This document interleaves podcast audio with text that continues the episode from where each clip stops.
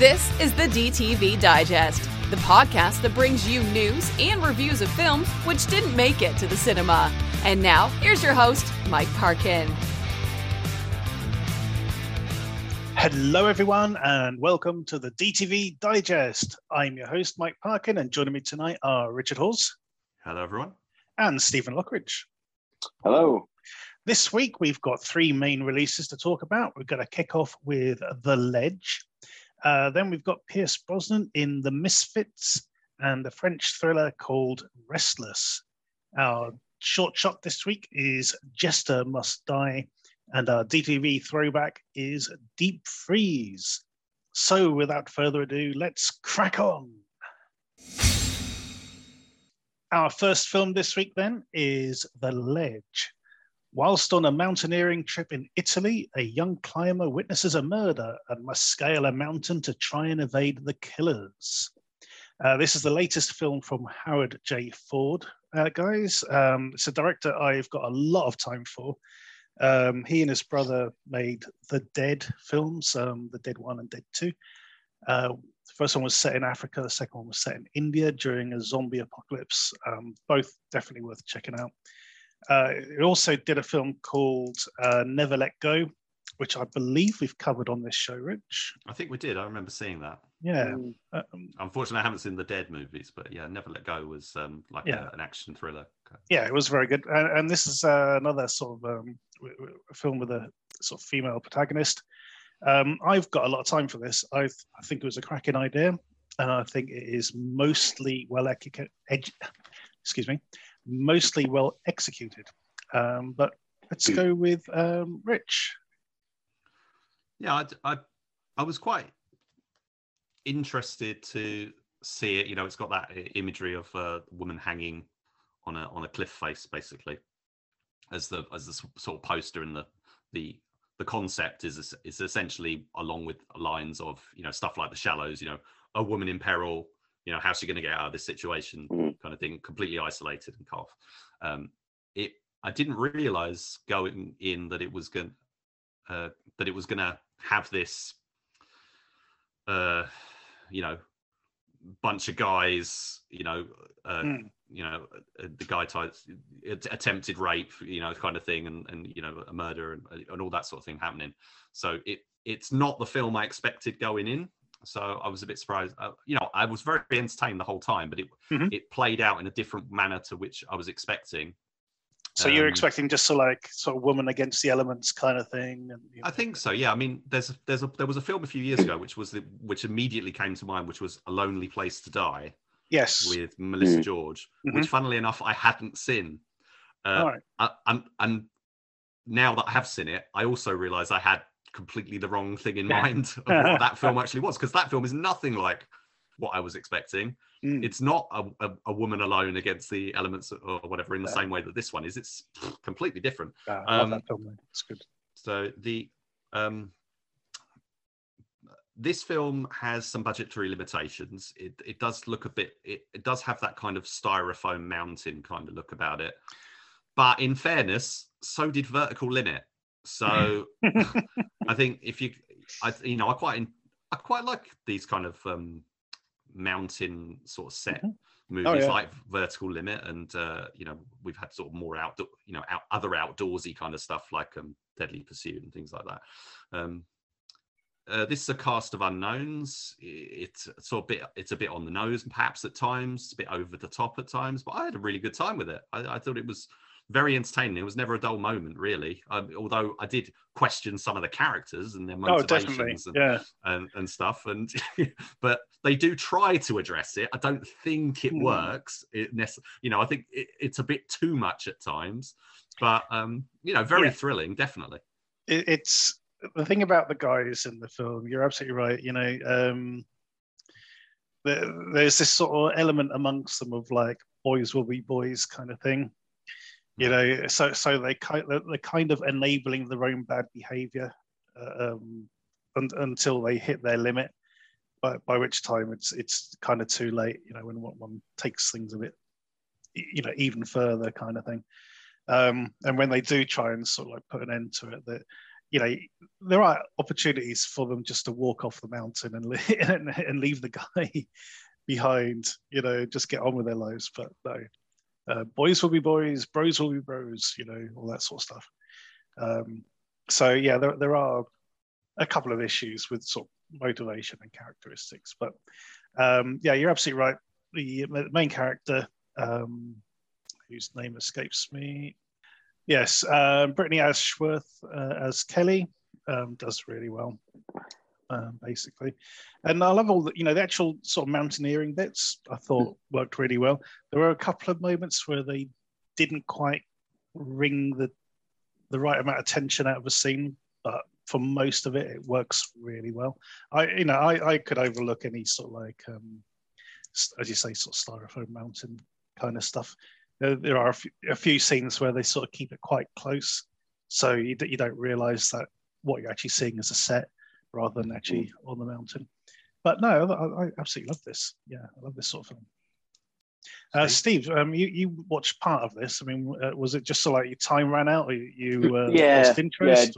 Yeah. no, no, just just not a chance to finish it off. I think I watched about the first twenty minutes mm-hmm. to, you know, the attempted rape. Just about a minute after that, I saw. Um, I, to be fair, it, it, it seemed all right. I just obviously the main guy I thought was just an absolute prick, and yeah, like like you say, you know, I mean, straight off, you know, he's he's the prick. You know, he, he's gonna be whatever, and then there was like the other guy who was actually, you know, trying to phone the police and trying to sort it out, and then the other two are like, no, no, no, They're just hmm. enabling him basically. Um, but yeah, that was that was all, all I saw really. There's, there's a bit rich where he um sort of the main bad guy played by Ben Lamb, mm-hmm. um, plays Joshua. Um, there's a bit where he, he, just before they sort of chase after Kelly up the mountain, he goes back to the cabin to supposedly get his gloves. And later on, one of them kind of realizes what he's done without without actually saying what he's done. um, and you'd think that would be the moment where they go, fuck this guy, let's go. Hmm. you know, there's, there's no, no, reason for us to be on a mountain with this psychopath um, at all. But anyway, how are you going to score it, guys? Uh, Rich? Uh, I had a really good time with it, so I'm going to give it an 8 mm-hmm. Yeah, uh, I'm going to join you on an eight. I, I thought this was great fun.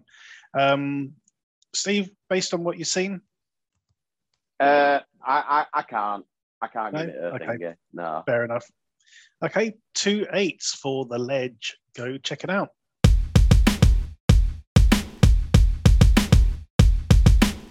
Our next film is The Misfits. An experienced thief is recruited by a team of Robin Hoods to help them pull off an impossible heist. Uh, this has recently turned up on Amazon Prime, and I think you can kind of see why. Steve? Yeah, it's your typical glossy, you know, gang of thieves getting together to pull off a heist uh, against the ter- well terrorist organization, really, in this one. Mm. And it, it was okay. I mean, you knew what was coming, you knew it was happening. Um, I thought performances were quite good, except Nick Cannon, who I thought was dreadful. And just trying to, I don't know, just throw out every racial stereotype with his disguises and stuff like that. Um, everyone else is okay. I mean, Tim Roth, literally doing a Bruce Bruce Willis turn up for like two days.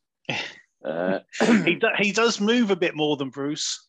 Oh yeah, he, yeah, he, he yeah. leans his head to the side. I'm not saying it in a bad way because I, I, think it, it's Tim Roth. He can't put in a bad performance, That's you know. True. Um, and I thought Pierce Brosnan was great. The rest of the, the crew were, were great. It was just, literally just Nick Cannon just really, really annoyed me. And but I thought the direction was great from Renny Harlin, Mm. and I like the fact that the actual heist takes place inside a prison as well, which is not something I've really seen before. Yeah. I mean, I get get getting the story how why they did it and how they did it and stuff like that, which I thought was was pretty good. And the heist itself is seemed a little bit short. I mean, it's not a long film, really. It was about 97 minutes, I think it was. Something like yeah, that. just yeah, 90, 94 minutes. 94, yeah. But the heist doesn't really happen till the last, what, 20, 25 minutes? Hmm. And it just seemed over a little bit quick, quick. But all in all, it, it, it passed the time easily enough. You know, it was okay. Nothing to Cool. write home about, but yeah, not bad. Uh, Rich, what do you make of it? It reminded me a bit of the Shanghai job that we watched with uh, Hmm. with Orlando Bloom. It's kind of- Orlando and uh, Simon Yam, yeah. yeah, I think that uh, you know different kind of movie, but it was the it had sort of a similar pr- you know premise. It's one of these sort of post Ocean's Eleven uh, movies. This this one's got some interesting aspects to it in that it's uh, part, at least partially funded by the United Arab Emirates. Hmm. So it's it's in part a showcase or you know travelogue sort of film promoting Ab, uh, was it Abu Dhabi? Yeah. Yeah. Yeah. See, it's, it's, it's interesting because because a couple of uh, Jackie Chan's films have Mm. ended up doing that. Um, Yeah. uh, sort of Kung Fu Yoga and uh, was it the Vanguard? Vanguard. Vanguard, yeah. Um, and and if they didn't, if, if if they weren't taking the money, they were desperately seeking it out. you know, they were certainly courting favors. Um, both of those films, uh, but yeah, no, so it's it's a, it's a wonderful location. Yeah, Mm. I mean, Fast and Furious went over there as well. That's and true. the- yeah, uh, you know, it's- seven. It's got the glam- glamour and gloss, isn't it? You know, it's like the the the super you know, I mean, the no- supercars nothing- for taxis and stuff yeah, like that. Yeah, and, and nothing really spells, you know, decadence and glamour like um, a beautiful woman who's like, you know, a supermodel with a bloody cheetah on a leash, just walking There's- casually there's through. Some, that's some Yeah. stupid stuff. that was Yeah. ridiculous. It was brilliant. Sorry, mate. I, was just going to say also like the fact that the hard man is basically a woman as well. You know? I thought Yeah. that was well done. But go on, Mhm. Rich. Sorry. No, no. The um. So yeah, the there's some interesting. There was an interesting when I was looking up the film. There was an article on Al Jazeera saying how that they, you know, they they did a report saying that it was anti-Qatar propaganda. Uh, for me, watching it, I didn't really pick up on that too much, but uh, but they do sort of uh, portray the other. Well, it's a made it's a made up state. isn't it? It's a made-up stand, yeah. but I think it's to Yeah. represent. I think it's supposed Yeah. to represent Qatar or something. Anyway, But but, but, that if, but if that's the case, then Qatar are basically saying, yeah, we're, we're, we're full of dictators and thieves and terrorists. Yeah. well, no, I think 'cause we- that's that's the that's the opposite. That's the other area or something. They're they're Mm. in conflict. Aren't? I don't know much too about Mhm. much about it anyway. But No. I Well, didn't. you will you will in the summer when, when the World Cup's set there. oh. Mm. the um the other thing is it's Renny Harlin. beh- Uh, Mhm. You know, behind the camera. So I haven't haven't seen a Renny Harlin film for quite a while because he- Skyfire? He, it, uh, no, that was No, Simon West. Simon West, that.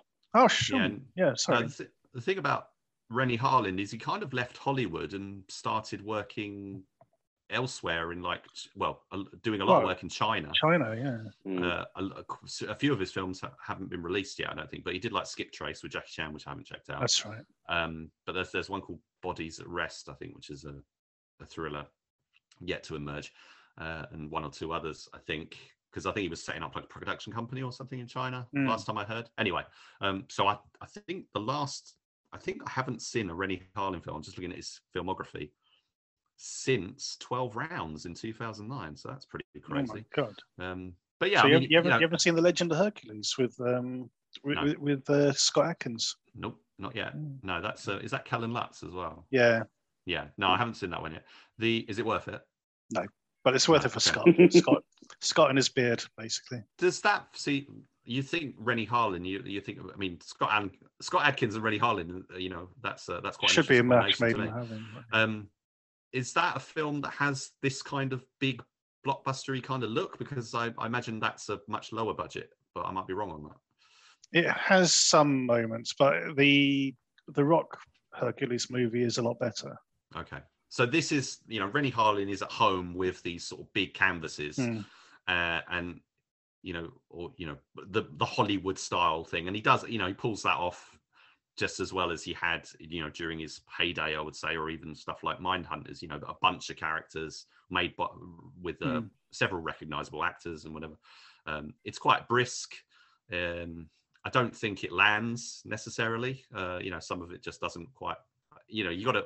It's a comedy. You know, you know that from mm. the start. It, I don't think yeah. it helps that you.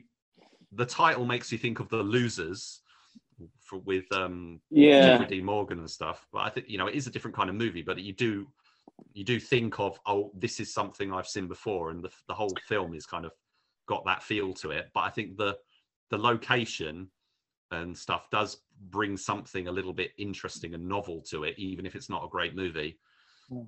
Uh, I will say about the cast, Pierce Brosnan leads the cast. And mm. is it just me, or can he not decide what accent he's doing? because at, oh, some yeah. points he's English, yeah, and at other points he's like really doing an American thing. You know, it's like he's like it's the, it's one of the wobbliest accents that I feel like I've seen since like mm. um Dennis Hopper and Ticker when he's one minute he's he, you know he's supposed to be an Irish mm-hmm. terrorist, but he keeps forgetting to do the accent, and he's and this is you know it's almost like he's doing he's is he supposed to be playing it as American but keeps forgetting and doing his English. I know he's Irish, but you know his English accent. Um, mm. And or, or, was he? You know, did they sort of not know when they were filming? It's like you know, do this like a Roger Moore kind of thing. Mm. Uh, you know, very refined. You know, uh, cat. You know, Thomas Crown Affair and all that sort of thing. Cat burglar, or you know, burg or criminal. You know, charming mm. thief. And at times, you know, he just goes, you know, with these Americanisms and sort of adds in the accent and stuff. So I, that, that, was really, really unusual. I, did, uh, I thought it was a bit weird that Jamie Chung is kind of set up as his love interest throughout the film and sort of led into at the end. And it's like she's mm. 30 years younger than he is. Yeah, I think, she, I think she's she's like about the same age as his daughter, isn't she? Basically. Well, see that I thought that she was going to get with the daughter at one point. Mm. You know, when in the hotel room, like laying low. Yeah. and I thought, well, he, do, he does. But, she does make a point of saying she's she's not really interested in men. yeah. Yeah. So mm, the actress playing the daughter is ten years younger than Jamie Chung, but that doesn't right. necessarily make it right. You know, it still doesn't quite. It still doesn't quite see. And yeah, I don't mean you know. I mean, historically, that would be always the case, but I think in this day and age, mm. there's some choices in this film that are a bit dated, and one of them is that, and the other is as Steve mentioned, Nick Cannon and his, you know, playing into the racial stereotypes, kind of, you know, mm. doing the Eddie yeah. Murphy shtick kind of thing that just doesn't really fit very it's, well. Do, do you yeah. think? Did you find it a bit weird that the main character is Pierce Brosnan and yet the film's been narrated by somebody else? By Nick Cannon, yeah. Yeah, I, I found that it, very strange. Well, yeah, it, it basically I, is. Up until Pierce Brosnan appears, hmm. it's Nick Cannon doing the voiceover and everything like that and then he just they just forget about that yeah. until mm. like the last two minutes. Yeah. Well, Nick, see, Nick Cannon is like one of. Uh, this is the sort of the concept thing of the the misfits, and they sort of introduce the characters, mm. and they say that, mm. and then they, they kind of say, "Oh yeah, we were brought in by this guy to to be this team," but they don't really elaborate on it. It's just kind of a bit, yeah, a yeah. Bit w- yeah. wishy washy. The whole the whole concept, of, and you know the the prince and all that. Sort of, you know, it's it's yeah. very wishy washy. I was then, I was kind of glad they were already a team though by the time he turned up. You know. yeah, and then yeah. Pierce Brosnan is the one that they're going to recruit to join them, so mm. he can't really narrate it because he's not part of them yet, mm. unless they sort of restructure yeah. the story. So. True. That's, I guess, that's what it is. It's just one of those, you know, they've they've tried to use the, you know, comic, you know, comical you know narration to sort of hook yeah. you in and stuff. I must admit, we, we, yeah, I, I, didn't mind Nick Cannon too much in his his shtick at the beginning. You know uh, that sort of comedy narration kind of thing. I thought worked okay, but at the same time, I'm kind of glad they dropped it um, after yeah. a while. That could, it could have been very tiring if they continued yeah. with it. I enjoyed this overall. It is very light. It, it is sort of. It's basically leverage the movie. You know. Um, sort of with a few more sort of glamorous locations. I think half of Leverage's seasons are set in Portland, Portland, Oregon. You know, mm. sort of million miles away from um, They need to be on the French Riviera, don't they? Yeah, exactly. but um, but no, Lever- Le- Leverage is a good series, and, and I, I love this sort of heist thing where it's sort of like you know, you know, smoke and mirrors kind of kind of thing. What's what's actually going on? Don't know. Yeah, that, that all worked for me. Um, interestingly, this was um, co-written by Kurt Wimmer, Mhm. um, Mm. who directed films like um, Equilibrium.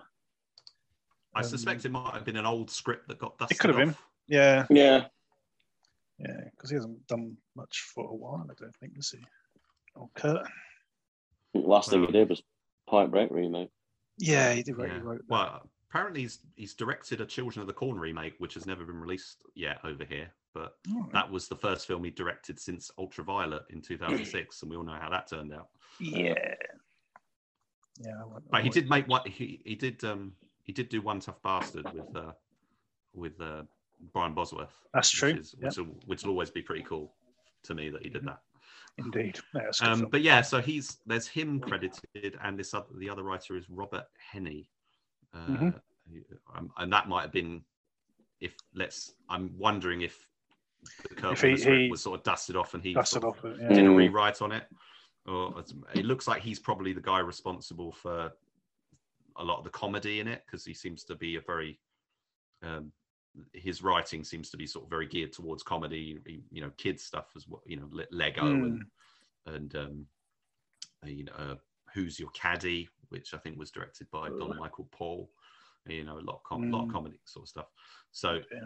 a lot he's he's probably responsible for a lot of the humor, which I, which I don't think necessarily works. But No. Yeah. it's like a, you, know, you got like that end scene of the you know the the scene at the end where they're all sort of talking about around you know that it's a it's a that a, a the scene you've seen a million times where they're all sitting around at the end sort of ha ha ha you know Yeah, yeah. and having, a- having Yeah. a laugh and stuff with, with umbrellas and and, and you know Mm-hmm. uh, cocktails and stuff um I just felt that scene felt really awkward. it's, just, it's, it's, Mm. it's like, yeah, are you one of us? And It's like, eh? are you, uh, yes, Mm. I guess I am. Uh, you know, I'm not sure. It's just, it, Yeah. it didn't seem to play out as as well as they were hoping. It was like it was sort of a more. It wasn't like yeah. It was like mm, okay. it's like Indeed. I'm not really sold on on that, but um, that kind of sums up the movie. I guess it's just kind of Yeah, but- and that's why it went Yeah. straight to Prime, basically, isn't it? yeah. mean, I don't think it deserves all the bad. You know, I've seen it's like low rated on like Rotten Mm-hmm. Tomatoes and all this sort of stuff. I don't think it's that bad. I mean, No, I I, don't think it's bad at all. Pierce Brosnan's it- made a lot. Made Mm. you know he, he makes some ropey films these days, but I think this is perfectly fine for what it is. You know, it's a Mm. it's a lively, Yeah. frothy, you know, yeah, colourful. It's a, it's a light heist movie with, with Yeah, minimal movie. minimal threat, Yeah. basically minimal peril. it's just a bit dated in Yeah. some of what it's trying to do. Exactly. And on that note, scores on the doors. Uh, Steve I'll give it a six. and Rich. Uh, yeah, I'm leaning towards a six. I got to be honest, six. I can't miss miss the chance of giving this uh, three sixes. Um, this is perfectly fine. It's on Amazon Prime. It gets three sixes from us. That's six six six. Ha ha ha. Yep. Um, go check it out.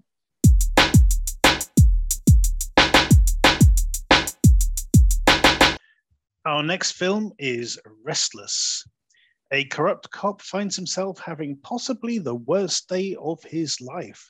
Not only are internal affairs taking a keen interest in his activities, but he also runs down a stranger while on his way to pay his last respects to his dead mother. And things only get worse from there. Okay, so we've just had a film on Amazon Prime, and now we're flicking the channels over to Netflix. Um, this is a French thriller uh, based on a um, a Korean film, I believe, Yes, uh, which I'm not Yeah. sure what the name is. a hard day. Oh, I don't- I don't think I've seen that, but I've, I've heard of it. Um, yeah, I, I love this. There's some sort of uh, really interesting sort of comedy moments, which we'll get into. Um, but yeah, this is like the worst day possible, isn't it? Um, Rich, over to you. No, sorry, Steve, over to you. Um, I yeah, I did enjoy this actually. Um, the only the only thing that did disappoint me a bit is like the first half hour. There's quite a bit of like farce involved in it. Mm-hmm. You know, like you say, with you know his child's toy and his balloons and things like that, and that kind of dragged it down a bit for me. But as soon as you get past that, I thought it turned into a really decent, decent little thriller. And I thought the actual main bad guy was actually quite menacing. Um, I thought he played his part really well. I thought, you know, the main guy was great. Such a re- really good anti hero in a way. And yeah, it just flew by. You know, it's it, they ratchet the tension up really quite well. It, like I said, the only thing that disappointed me was the slightly farcical bits in like like the first 20 minutes, half hour. It was just a little bit, mm, come on, you know, you know, the the, the mm-hmm. toy being mistaken for like a machine gun fire in, in a morgue, you know, things like that. It was just a little bit too too on the nose for me. But apart from that, really enjoyed it. I, I like that whole fast bit at the beginning. I must admit, you know, um, mm. he, he, think, he thinks he's being completely genius by using his, his kid's toy to pull the um, you know the body through the uh, the air duct, and it was a great plan. It was a great plan of getting him in the building, but of course, yeah. what he didn't know was that every now and again that soldier's got to stop and start firing its gun. I just thought that was hilarious when, when that first happened. Uh, but yeah, no, that that whole thing. And then when of course when he gets the body in the coffin and then his phone starts going off, he's like, oh, for God's yeah. sake. Yeah. Well, that's the thing. It, it, just, I think for what it was trying to do, that it just didn't sit right with me. That, but that bit, mm. you know. Yeah, you, I mean, I, I, I kind of get your point with the, you know, the, the fact that it. I mean, I suppose it probably would sound almost like gunfire, you know, because it's in that um, compl- you know, in that sort of echoey yeah. uh, air duct kind of thing. So probably did, did sound a um, bit more realistic than it would have done. But um, yeah, I think I think it was more to the point that you know he was still there and they didn't think anyone was still around, and sort of weird sounds coming from it. But no, I, I, enjoyed that, and the whole the whole film itself sort of really really, really gelled together. Um, yeah, this this is a lot of fun. Uh, Rich, over to you, mate yeah, as you guys have already indicated, I did find it a film of two halves. It's mm. it, uh, you know, I'm going in and I'm expecting this sort of hard, you know, I mean, you know, the French make really good. Which exactly, that's what the French are known for. You know, in, in cinema terms, it's it's you know the hard-boiled police procedurals. Yeah, so that's what I was expecting going in, and then it turns out to be this uh, this kind of um, black comedy, basically, mm. uh, you know, comedy of errors sort of thing happening but it does shift gears. I didn't mind that first bit. It was just a bit disconcerting. I mean, he's you know, it introduces a character. He's you know corrupt. Uh, he's pretty cool looking. He's got this you know very cool turtle oh, jacket, blue yeah. jacket kind of thing going on. Very slick. Um, I haven't seen the original Korean version, but you can imagine that you know the Korean mm. lead was you know pretty well turned out himself um, in that, and that's pro- possibly you know a, a, direct reference there and the comedy as well you know you could see that coming from a korean source that would also fit with the a french audience because mm-hmm. they like quite like a lot of that sort of humor as well the but then it does you know it does this shifting gears thing and turns into a and it kind of drops the comedy almost completely mm-hmm. uh, uh, you know the dark comedy i should say it's not like comedy comedy but it, it does sort of drop it and it's like there's some I mean, it becomes like sequence after sequence of excellent uh, you know, thrills. You know, it's mm. a proper. You know, there's there's a, a, a fantastic scene where um, uh, he, the hero or anti-hero is pursued by a car in a in a in a in a in a parking garage. It's like fantastically executed. Uh, there's a, a, fight in a you know toilets in in the toilets. Uh, mm. You know, like um, uh, which gets really. T- and what's great is that he's you know, normally the hero would be sort of dominating the fight, and he's really not. He's like he's mm. fighting somebody who's yeah. older than him, but is more physically imposing, and it just sort of basically, you know, it doesn't go the way you think it might. You know, if, if they remade this in the UK, I can see him as being Jason Statham. But yes. you would have to chat. You'd have to. Mm. You wouldn't be able to have it play out in the same way because it wouldn't work. Because you wouldn't no. like, be convinced. But the because the guy he's fighting is basically imagine if Jason Statham was fighting Alfred Molina. And, Al- and Alfred Yeah. Molina was like wiping the floor with him. You know, it's like it wouldn't quite come across, but here No. it actually works because this guy is like a, a piece of work. You know, he's he's great. And then by the time you get to the end of the movie, you feel like you're watching The Hitcher or something. You know, Mm. it's like really intense and like you know fire and stuff. It's like so Yeah. well done, um, and a bit comical again, sort of towards the end. But yeah, I was really sold on this. In the by the time I got into that second and third act, I was I was like just thinking, wow, you know, a lot, and I was I thought it was I thought it was excellent. The um, uh, the other thing to say is that this is the fourth version of the film. So you got the original Alright. version. It was remade in China Mm, as Yeah. Peacebreaker, then in the Philippines as A Hard Day again, and now it's very. And what I thought was interesting is usually it's the other way around. Usually it's Korea Yeah, well, like- remaking the French. Yeah, Uh, Mm. because we had um oh what's it called now the um Point remade. Point Blank, which is which is yeah it was um, a Korean version of that plus an American version Mm. with with Frank Grillo. and an Indian version. has been as well. Really? Yeah. Right. Mm. There's been say again four versions. so this is so I can you know there's clearly a reason why this has worked, why it's Mm. been made four times. It's it's a good story. I mean, it, it also does that stuff with the character where it sort of sets him up in one way and then it kind of changes your perspective on the character. But you still, Mm. in this case, they kind of don't sell it out too much. You know, they don't Yeah. dilute it too much. He is Yeah. he you know he's introduced as a corrupt cop basically and and he is you know they don't change that they don't kind of backtrack on it so But it- oh no it's- actually no Yeah. actually he was he was pretending or he was oh. undercover What was that? What was that Jamie Foxx remake? Um, oh, Oh, sleepless Sleepless. Yeah, because that's what they did on that one, didn't they? Oh, they, they, they changed it. Yeah, they they they, yeah. they changed the character so that oh actually he's an undercover cop. right i yeah, don't know rather I, than just a i'm honestly not sure if i ever saw the jamie Foxx version because i loved the original Yeah, the original's um, brilliant. Yeah. yeah i think Yeah. we covered that um Yeah, the other thing I, the other thing i will say is come on his mate who worked in the in the police Mm. tell Yeah. me you didn't think of seth rogen like all the time Oh. every time you saw him Yeah, He's like a dead ringer. it's- that was so That was quite funny as well. It's interesting how they played with his, his character because he, like, you know, we've seen this sort of thing before, like where the you know the best mate, um, you know, the partner is actually the the dirty one, sort of thing, you know, or, or Mm. he's going to betray him. So he's and you, you never know with this character. There, there are a few sort of key scenes where, you know, he, he goes to visit uh, the guy's sister, and he's sort of saying. Well, where is he then? You know, "Oh, I don't know, and all this. sort of- You know, you think, well, why are you there, really? You know, that sort of thing. Um, but again, you know, it doesn't play out the way you expect it to do, which is really how did you feel about the other supporting character, the the, the sort of new girl who's um, sort of learning? I thought she was really good. Yeah, I, th- I thought so too. Yeah, Yeah.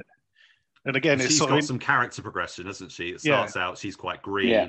You know, she's being, you know, they're she's kind of representing the audience. She's the one that they're kind of explaining stuff to, and Hmm. you know, oh, we're a family, we look after for each other, and all that sort of stuff. You know, and she's a lot more of an idealist, and she's sort of seeing how grey everything gets, and, then yeah, so I think I thought that it wasn't entirely necessary. I don't think, but I did quite like it's. Hmm. She seemed like a her character was not as well developed as I think we've seen in other films. You know, they do a bit more with her. I think she's She's meant to be the sort of moral co- compass kind of thing, wasn't she? Yeah, So, yeah. but yeah, no, I thoroughly enjoyed it. Very good. And you know, we've said before, it, like on the last show, you know, uh, Netflix does get these these weird and wonderful films. Um, they, they do seem to have a good eye for this kind of thing. Um, so This yeah, was yeah, this was directed by a director. I'm not familiar. uh, Regis Regis Blondeau. Uh, Mhm. Butchered that name. Uh, a cinematographer. I'm just having a quick- Hmm. I'm just having a quick look at what else he might have done, but, was- but nothing's nothing's ringing. It doesn't look like this is sort of his wheelhouse generally. He's yeah, this is only this is his first um, film as a director. Right, so this is his debut, apart from a- Yeah, he's been mostly a cinematographer. Oh yeah, yeah, it's, he hasn't done anything else. Yeah, so cinematographer since the early '90s. So Mm. that you know, the film looks. He, he knows his way around a film set, that's for sure. yeah, yeah. Yeah. Well, c- c- considering you know he's not directed a a, a, a film before, let alone a thriller or whatever. I think Mm. you know he's It's a damn good de- it's a damn debut. good debut, Yeah. isn't it?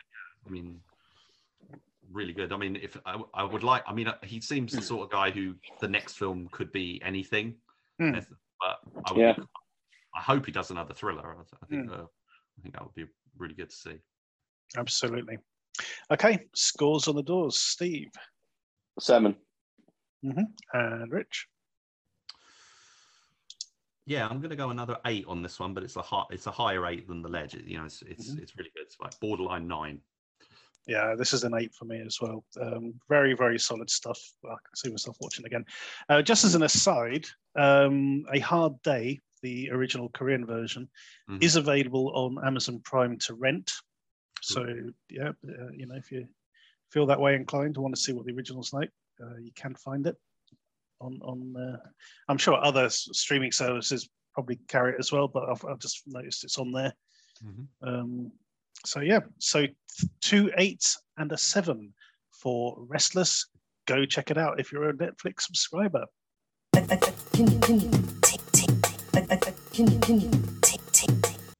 Our short shot this week is Jester Must Die.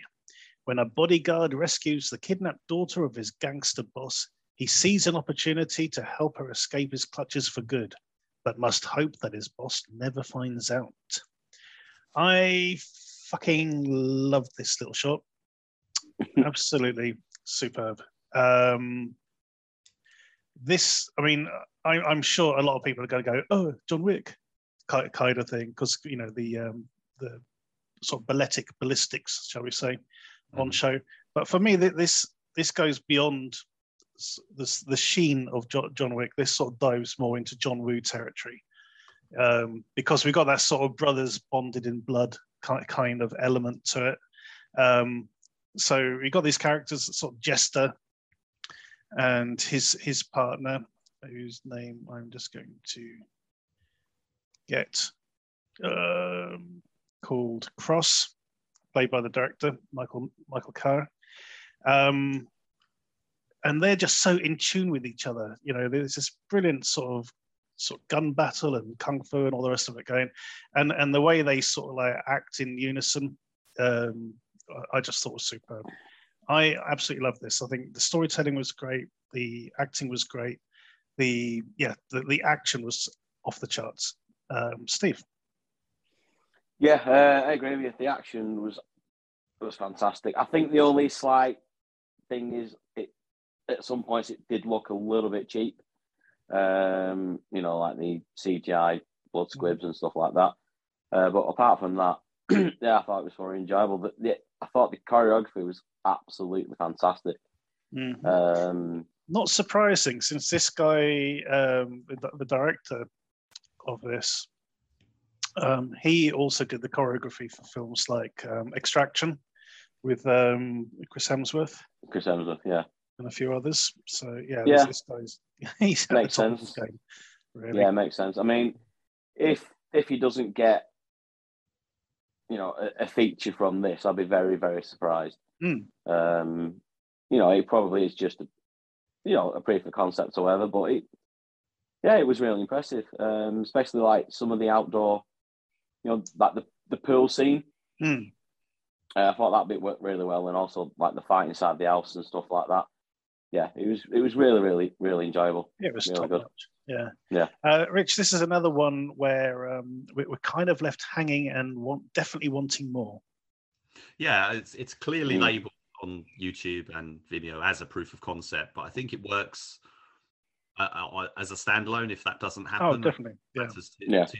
It's got it's got a a plot that sort of wraps up. You know, this is it's a film with, a, as I've said before, I like it then when there's a beginning, middle, and end. This has got like all those components. It's non-linear, so it sort of mixes things up a bit. You've got to try and put the the sequence of events in order a little bit because it kind of Mhm. flashes back and to and fro. Uh, it starts out in black and white, and then um, with a kind of what's essentially the sort of prologue. Uh, introducing the character it, it's one of those movies it's you know it's it's the whole hitman looking after a little girl kind of story again you know, Yeah. we've, we've seen that a lot Yeah. Man on Fire, all sorts. Yeah. yeah but it does Man actually nowhere. it does actually go somewhere. Yeah. It does, actually, you know, it covers quite a fair amount of ground uh, in in its short running time. Leaves it leaves it, you know, with a little. Um, it's got like an emotional core to it, which is quite good, along with the action. The guy who's the lead is not somebody I'm. I've been well, not really been familiar with the director to be honest. Michael Lehr is the director, Hmm. but the star is Adam Sleman That's right. and he's uh, he wrote it as well. He's done he he's kind of does all sorts, I think. But so his capabilities in the action was also quite unexpected. So he was pretty he equipped himself quite well. He you know the um him and his uh, his partner in in the movie they as you say they go to this house uh, you know there's kind of a debt collector's sort of vibe to it Yeah. Mm, They yeah. Yeah, this guy's been ripping off their boss. Their boss is called Three Piece, isn't he? So he wears a three piece suit. yeah which I thought was Yeah. pretty good Yeah. uh, they, that's all played out. It- It is a bit like you could make a debt collector's style movie from Mm. this, uh, but with more with added, With more added gunfire. Yeah. core and gunfire so stuff. Um, I don't know if you spotted, but we got Amy Johnston in there. Yeah, in a non-fighting role, uh, you know, purely purely acting role, which is really Yeah. interesting, and, and she does really well with it as well. And Brian Sloyer is one of the guys. Uh, the, Mhm. uh, is you know one of the ex, um, one of the fighter, you know, guys in the fight scene. And Jay, uh, Jay Kwan, I think, uh, who was in. I probably got his name wrong, but the who was in uh, Sifu uh, that we talked about Mm. on the other show. That's right. um, a freak who's also a collaborator of uh, Brian Sloyer, who's a very a director of excellent action shorts in his own right. So these guys all sort of travel in the same circles. Um, So yeah, so the, the the guy in the lead, well, that was a bit of a surprise because he's not quite what you expect. Uh, the the plot and that is quite typical but well executed. I think it's very stylishly shot. It's got a nice Mm. sort of calm, you know, um, ending. You know, uh, contemplative kind of ending on it. I think it's a great little package, and I really Mm. hope that it does lead to more things for everyone involved.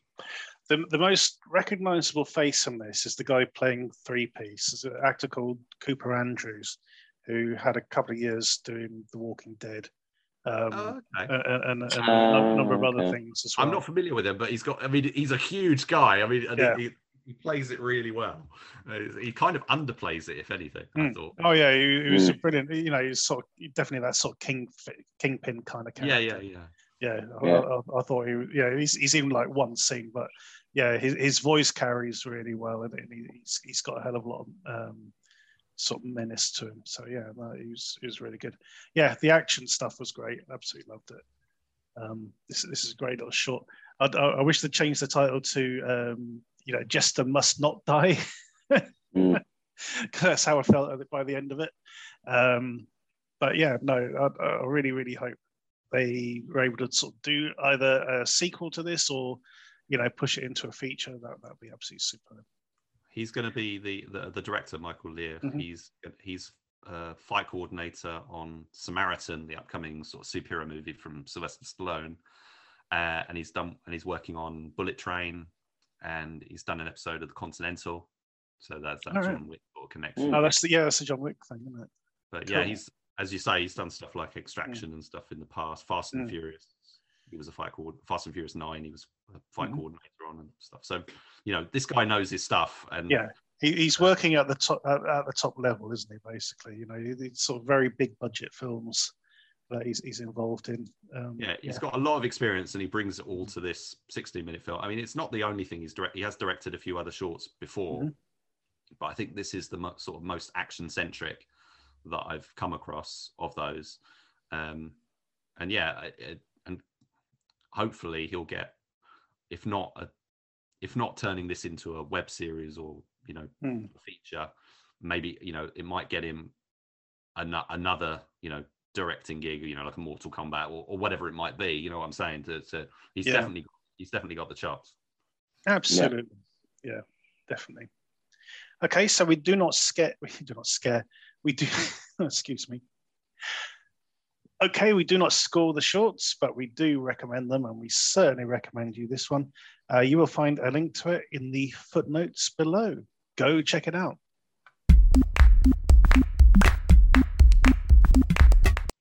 Our DTV throwback this week is Deep Freeze. On an Antarctic drilling platform, a group of grad students arrive to undertake new research roles, only to discover that the deep drill has awoken something deep under the ice. I did this. I, I recommended this film for everyone to watch. It's my fault. right, I'm going to blame Rich. But Rich was saying, "Hey, Mike, what, what what should we do as a throwback?" And I just sort of picked films at random off um, Amazon. So so this is what we've ended up with. Um, Steve, how did you rate this masterpiece? Um, to be honest, I did have fun with it. You know, it's hmm. it's a thing rip off set on a supposedly drilling station, but what looks more like a high school. And there's absolutely no money involved. There's no acting talent involved as such. But yeah, it was okay. You know, I, I, I did have fun with it. I mean, there's one thing that I did find really, really annoying though is when the creature attacks. Mm. For some reason, you. I mean, for the first hour and twenty minutes, you don't see it, and it it's just like I don't know. It, it, it's not flashbacks or flash forward. It's yeah, just it's just it's just weird shit, isn't it? Yeah, and I was I was yeah. wondering if it was like meant to be like um, you know their life flashing between them before their eyes, or at least the last twenty minutes of their life flashing before their eyes. Yeah, it's it's a weird sort of um, motif to use. Yeah, yeah, but I mean, I think the scene that impressed me the most was like the after sex scene, where you know it the girl turns around and the monster just like bursts out of her chest and attacks him. Really, that that bit I thought was actually quite mm. handled quite well. But yeah, I mean, it is what it is. It's not big, it's not clever, it's not expensive, but it's just a bit of beer and pizza on a Friday night fun, really. And yeah, it was okay. You know, I mean, I, I, I kind of like the effects at the end with mm-hmm. when the the big monster came out of the pool. I mean, that, that was done quite well as well. Um, but you, you know, you got your stereotypical your jock type scientist, and then you know your crazy German scientist who knows what's going on, but nobody believes him.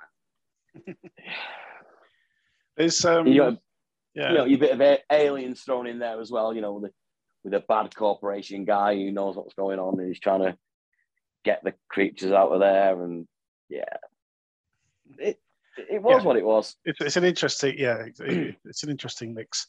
Um, yeah, I, I, agree. It is it is a film you can have fun with. I mean, um, if you approach it the right way, there are, you know, it would it would make a good one for like a drunken commentary. I think. Yeah, there are, there are some sort of classic bits. There's there's a scene early on where the the uh, the pilot guy is talking to the main scientist woman in German. They're having a sort of conversation in German, and just all of a sudden just switch to English.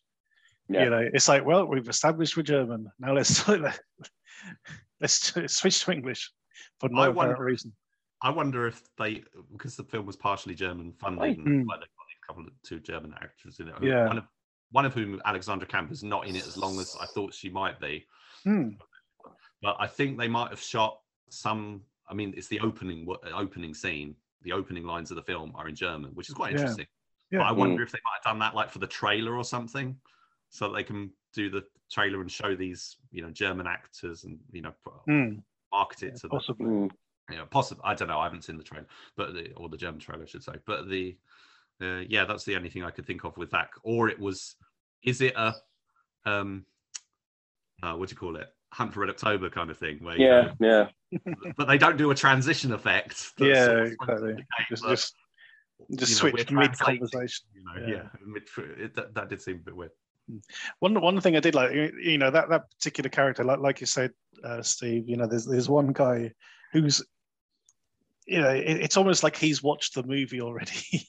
yeah, you know? yeah. Or he knows exactly what sort of movie he's in, because because these grad students turn up, sort of like after after the sort of initial attack and stuff that's going on, and these grad students turn up, and and he just lays it all out. It's going, yeah. you guys are just totally inexperienced. They're going, hmm. yeah, but but we, we we know how to do this. They go, yeah, but there's training courses. We could, we could get experienced people yeah. to do a training course and get, them on board. I thought that was brilliant. you know, it was just a brilliant bit of writing. Um, and then even the even the grad students that are going, oh yeah, oh shit, what are we do there? We're cannon fodder, basically. Yeah.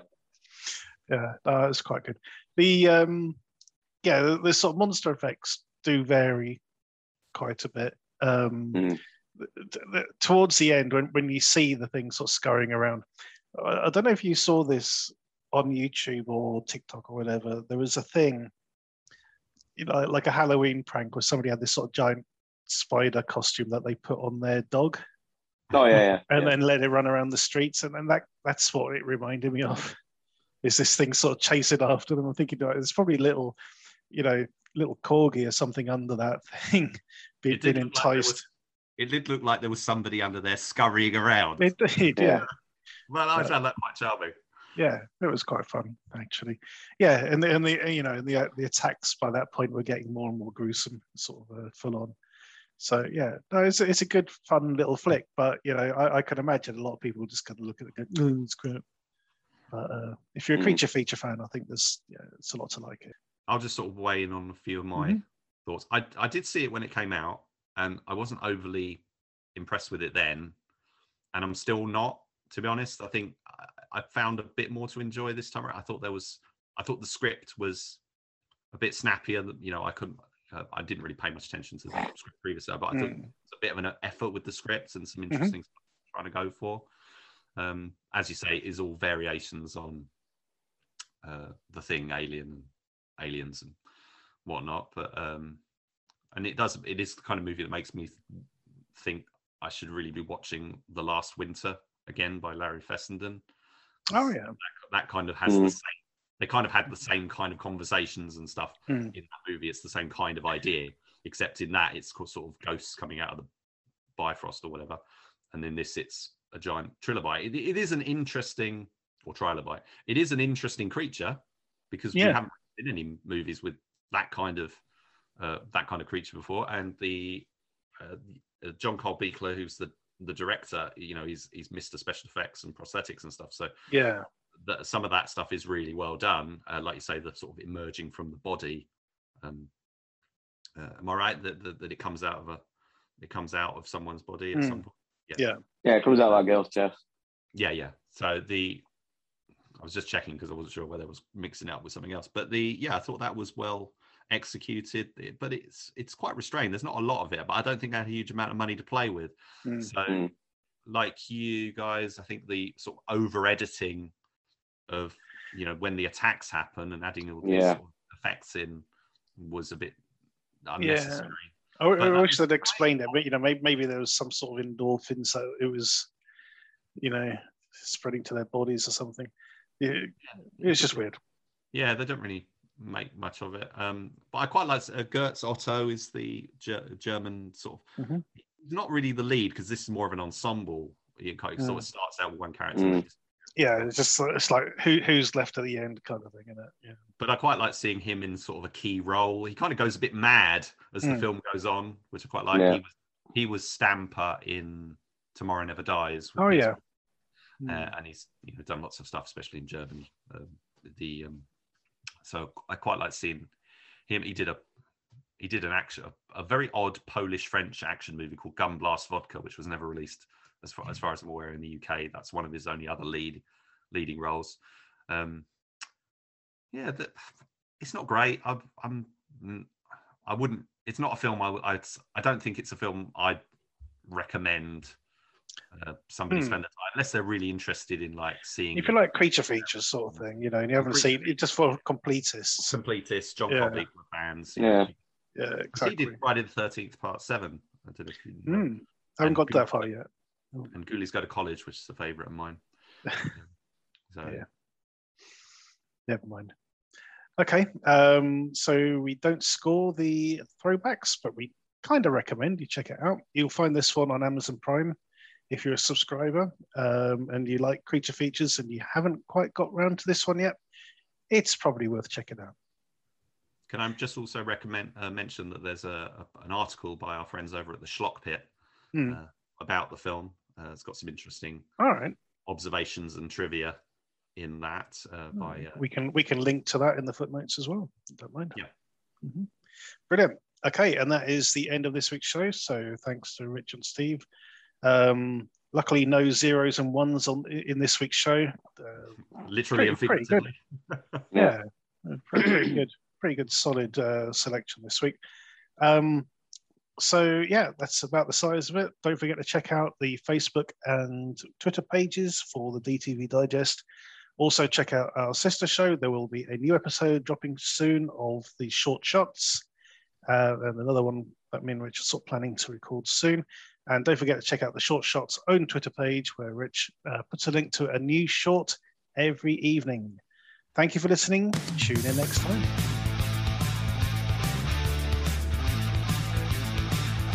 Listening to the DTV Digest. Let us know your thoughts in the comments and tune in again next time.